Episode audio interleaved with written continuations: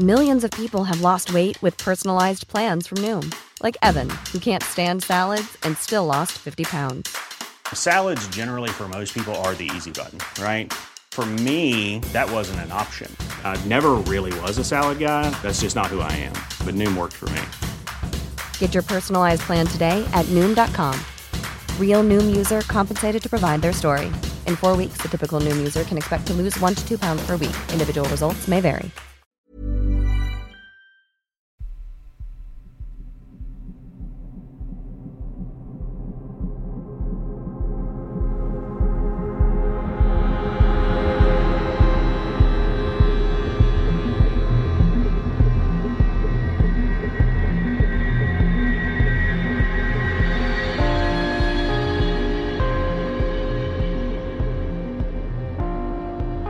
And welcome to 31 Days of Terror, day number 16, and I have two spooky stories for you today. And story number one comes from Caitlyn.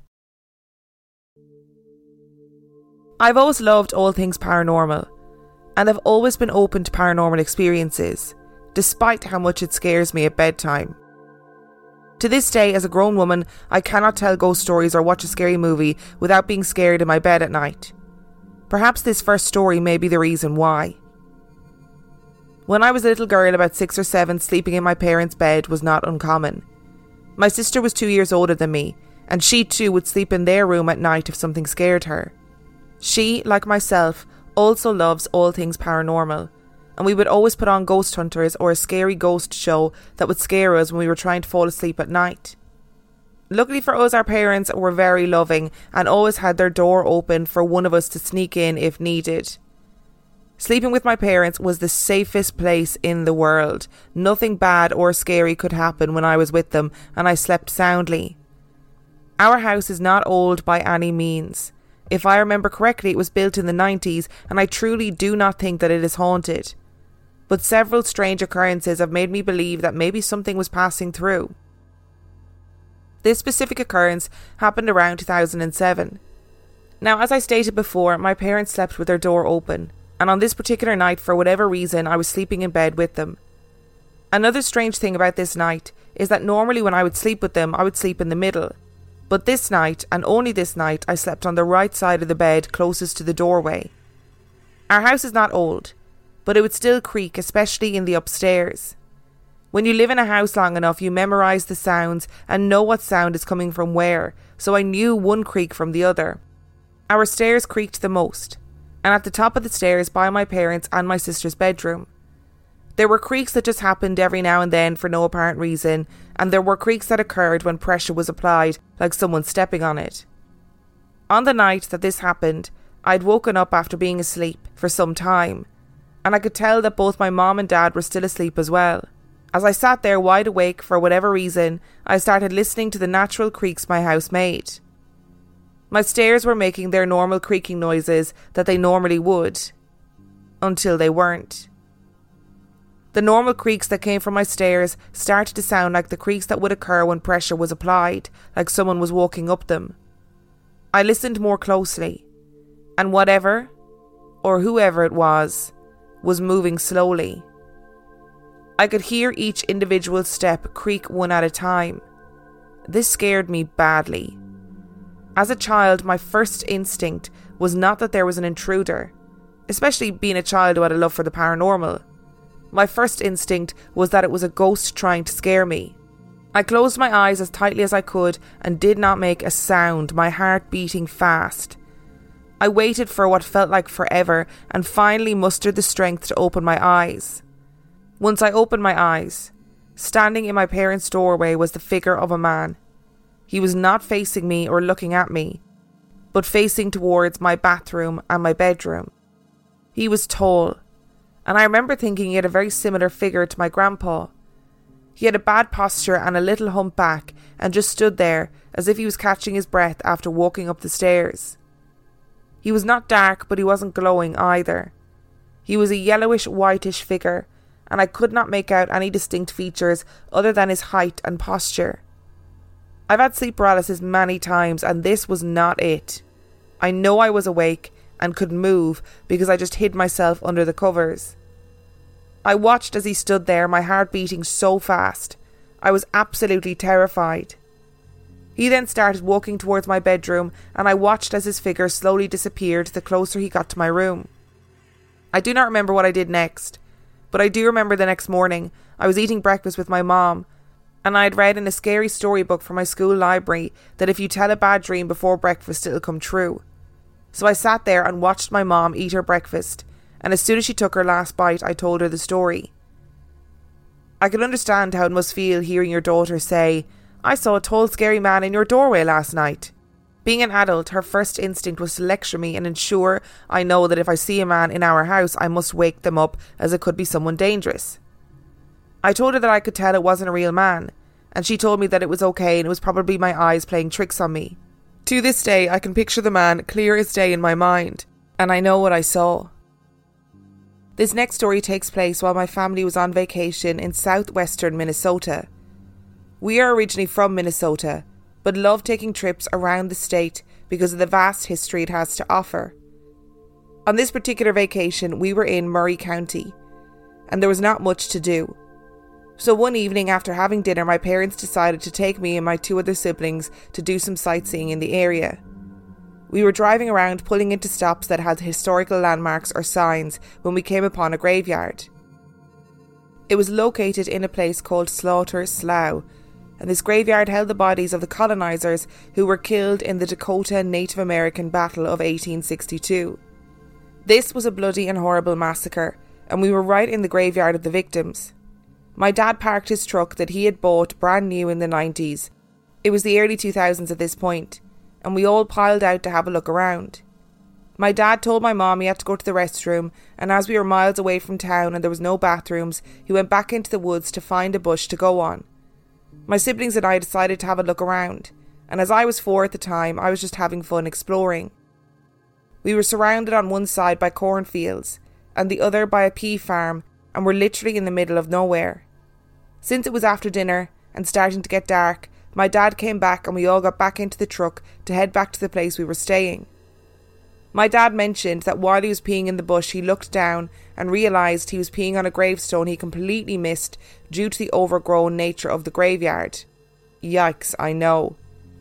Since we were in a small two door pickup, it was the three of us crammed in the back and my mom in the passenger seat and my dad driving.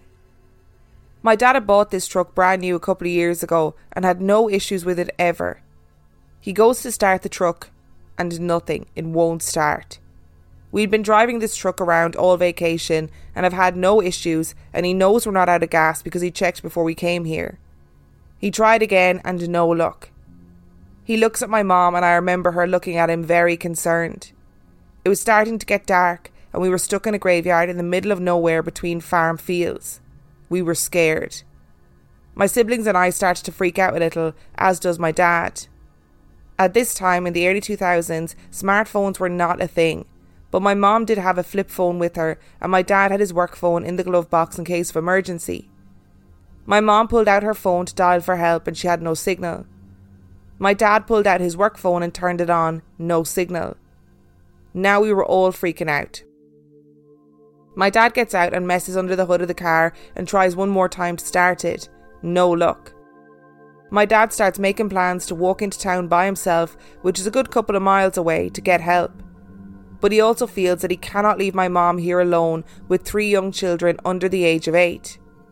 I remember they started to solidify the plan of having my brother walk with my dad and my sister and I stay here with my mom when my dad decided to give it one more try. He went out and stood outside for a minute it was almost completely dark at this time. From inside the car, we were all watching him in anticipation and fear, as none of us wanted to do what we are going to have to do if this truck doesn't start. He didn't even open the hood of the car to look, instead, threw his hand out to his side and yelled as sincerely as possible, I'm sorry. What is crazy to me is that to this day I can see the image of him in front of the car throwing his hands up, but none of us could ever hear what he said until he told us. He got back into the car, put his keys in the ignition, and started the car. We all screamed with joy as our car, that was nowhere near working earlier, had now magically started with no issue whatsoever. My mom looked at her phone and showed my dad her screen. I have service. And my dad looked back at his phone, and said, So do I, let's get the fuck out of here. We left safely and never went back. Of all the ghost stories I have, this one is by far my favourite because all five of us can vouch that it did happen. We were all there and experienced it, and all of us remember this story over 15 years later. Imagine they let us children read those kinds of books. You know, a book that tells you if you talk about your dreams before you have breakfast, you're go- it's going to come true. Ma- like imagine as a child you wake up after having this horrendous dream and you're like, I can't tell anybody about this before breakfast, or else it's going to happen. This dream has the potential to become a reality. Why do we do this to children? I can just picture you sitting at the breakfast table staring at your mom, waiting for her to finish the last bite of her breakfast, and then you're like, Something happened last night, I had this really bad dream, blah, blah, blah, blah, as soon as she's finished. Also, God help your mom for, you know, she's just finishing her breakfast and her daughter's like, Ma'am, there was a there was a man standing in the doorway last night. Be like, Oh no. No, don't do this. There wasn't we haven't the day hasn't even begun. The day has not even begun and you're telling me about a man standing in the doorway. And and you know what? Please be a ghost, because that will make things a lot easier. Didn't we have a story recently about the perils of weeing on a gravestone, or was it an altar? I think it might have been an altar, but that person got a big swollen penis. So you, your dad needs to count himself lucky that it was just the car breaking down and he didn't end up with a big swollen penis. Hey, I'm Ryan Reynolds. At Mint Mobile, we like to do the opposite of what Big Wireless does. They charge you a lot, we charge you a little. So naturally, when they announced they'd be raising their prices due to inflation, we decided to deflate our prices due to not hating you. That's right. We're cutting the price of Mint Unlimited from $30 a month to just $15 a month. Give it a try at mintmobile.com slash switch. $45 upfront for three months plus taxes and fees. Promo rate for new customers for limited time. Unlimited more than 40 gigabytes per month. Slows. Full terms at mintmobile.com.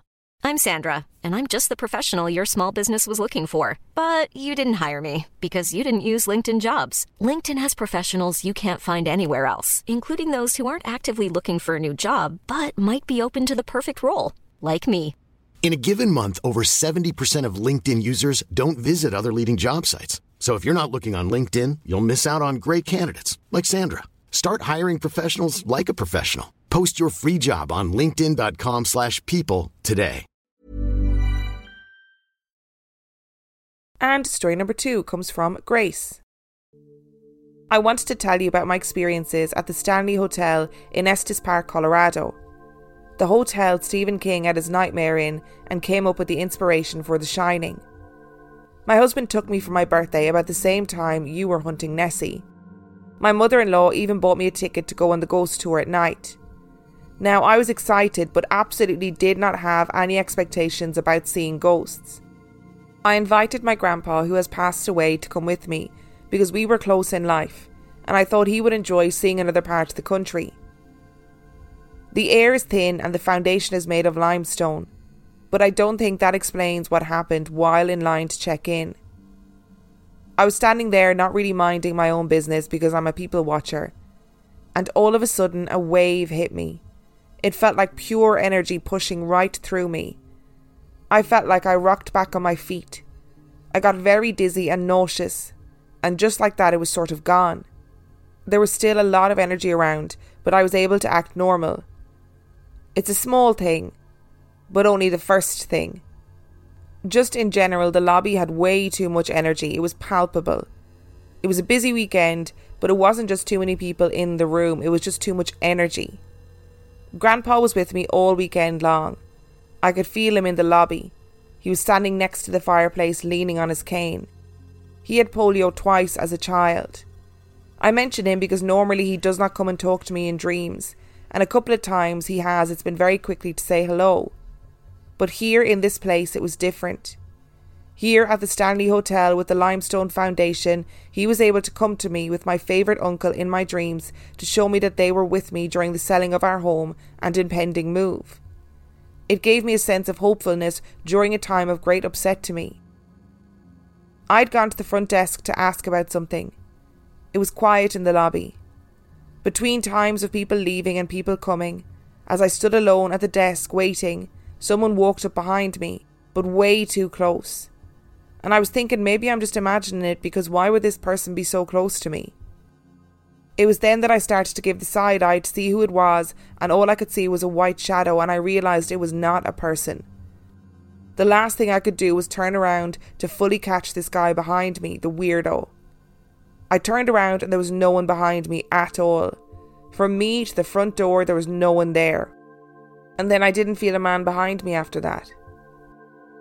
The evening of the ghost tour came. The tour was overbooked, so the hostess was trying to get me to take a slightly later tour by telling me to come back 15 minutes later. But I am just too damn prompt for that. Our guide ended up being a medium. How lucky could I get? Now, I did not want any attention, so the things that happened to me were kept to myself until talking to my skeptic husband later. We went to the lodge, and the lodge is where the men would get together the He Man Woman Haters Club. We were in what used to be the library, and the guide was going on and on about ghosts she has seen and showing us pictures that she has taken of ghosts. Out of nowhere, I started to get very hot. The windows were closed, there was no air conditioning, everyone must be hot, right? But then my heart starts racing and I'm struggling to breathe a bit, sort of like a panic attack. Okay, so I was having a panic attack even though I wasn't anxious about anything, I guess. And then I got chills. I actually had goosebumps. What the heck? So I don't know what that is, but it was over, so I thought there was some sort of explanation that I just wasn't coming up with. The guide was telling us about an evil entity that lived on the land, and I was trying to listen and learn, but these things kept happening that I had to try and debunk. I was looking at the guide, and a wall sconce behind her started to flicker. I tried to get my husband to look, but he didn't understand what I was saying. Normally, I would think that I made that up, but another guest reacted to it as well. I know that light flickered, just that one, just that one time. I had hot flashes, rapid heart beating, and chills two more times while in that room and I was very glad to leave it. I did ask my hubby later that night if he was hot in that room, and he said no, he was comfortable, and he is always hot. It was an exhausting couple of days, and on the next day we had thunderstorms, and I had a migraine. That was when I decided to maybe just close myself off and enjoy the last day of the trip. Like I said, I know it's a lot of little things, but I think they are significant because I went there open to any experience, but tried not to take anything as a ghost. This was not the first time I've gone to a place with openness and intention, and though scary, I would do it again. And I probably will somewhere else. I think we are much closer to the other side than we allow ourselves to believe. Okay, well, Grace, don't say that. Don't say that, Grace. Because, you know, I don't want to be close to either side. I want to be as far away from the other side as possible. I want to be so far away from the other side that I can't even see the other side. I kind of want to add the Stanley Hotel to my Great American Tour, which is getting bigger and bigger with every week that passes. I'm going to have to go to like every state by the end of this. But the Stanley Hotel just seems like a weird place. Like a weird place where weird shit happens. Maybe you're right. Maybe it's the limestone foundations. Like maybe it's the location. I don't know. But either way, it's a strange place. And people seem to have loads of strange instances when they go there, particularly around energy and feelings and all that kind of stuff. Thank you so much for listening to today's episode. Thank you to Caitlyn and Grace for sending in your stories. Remember, if you'd like to send in your story, you can do so by emailing it to real life ghost stories podcast at gmail.com. You can also check out the website real life ghost stories podcast.com. And if you are desperate for extra content, you can sign up to patreon.com forward slash real life ghost stories, where for $5 a month or $2 a month, you get access to heaps of extra content and every mini and main episode completely ad free. And on that note, I shall see you tomorrow. Rory and Kit here from the award winning podcast This Paranormal Life. Every week we investigate a paranormal story and decide if it's real or a hoax. Like the time a guy claimed he punched Bigfoot. Or when a UFO showed up at a football game in front of thousands of people. Each episode has sound effects, music, and storytelling that feels so real you'll never sleep again. You will. Stop it. You're going to scare away new listeners. Check out This Paranormal Life every Tuesday, wherever you listen to your podcasts.